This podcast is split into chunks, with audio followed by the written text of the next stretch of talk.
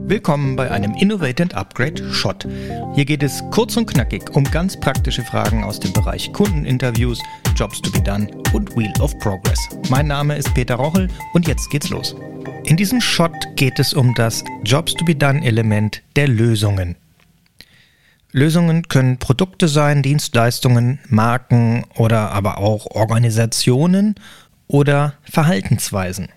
Lösungen werden von Menschen beauftragt, um einen oder in der Regel mehrere Jobs to be done zu erledigen und unter konkreten Umständen einen Fortschritt zu machen.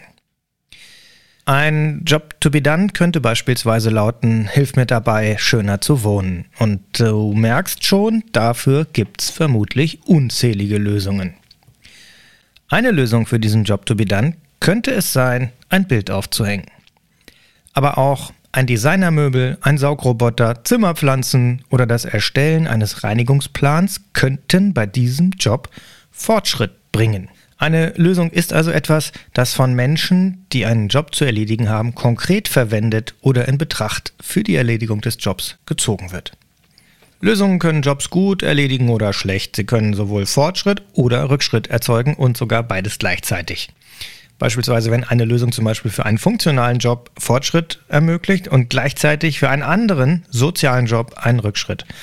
Äh, ja, plakatives Beispiel ist vielleicht ähm, modische Kleidung oder hochgradig funktionale Kleidung. Das bedeutet erstens, dass es für jede Lösung, die verwendet oder in Betracht gezogen wird, mehrere Jobs to be done gibt, die sie erledigen kann.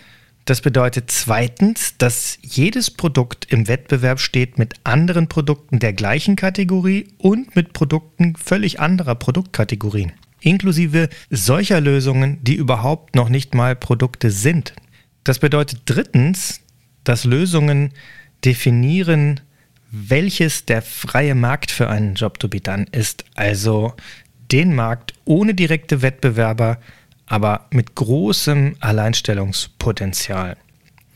Und es bedeutet viertens, dass Jobs, der limitierende Kontext und die Kräfte bestimmen, welche Lösung beauftragt wird, welche beibehalten und oder gefeuert wird.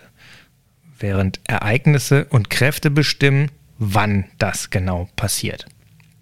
Und das heißt außerdem, dass du, wenn du dir einmal Gedanken machst über die Lösungen, den Weg findest zu geeigneten Kandidatinnen und Probanden oder Probandinnen in deiner Jobs to be Done Research Arbeit, die den Teil des Marktes beleuchten, der das größte Potenzial hat und quasi noch unsichtbar ist, also außerhalb deiner eigenen Kernkategorie. Und du brauchst immer beides und ein Schlüssel dazu sind genau die Lösungen für die Jobs.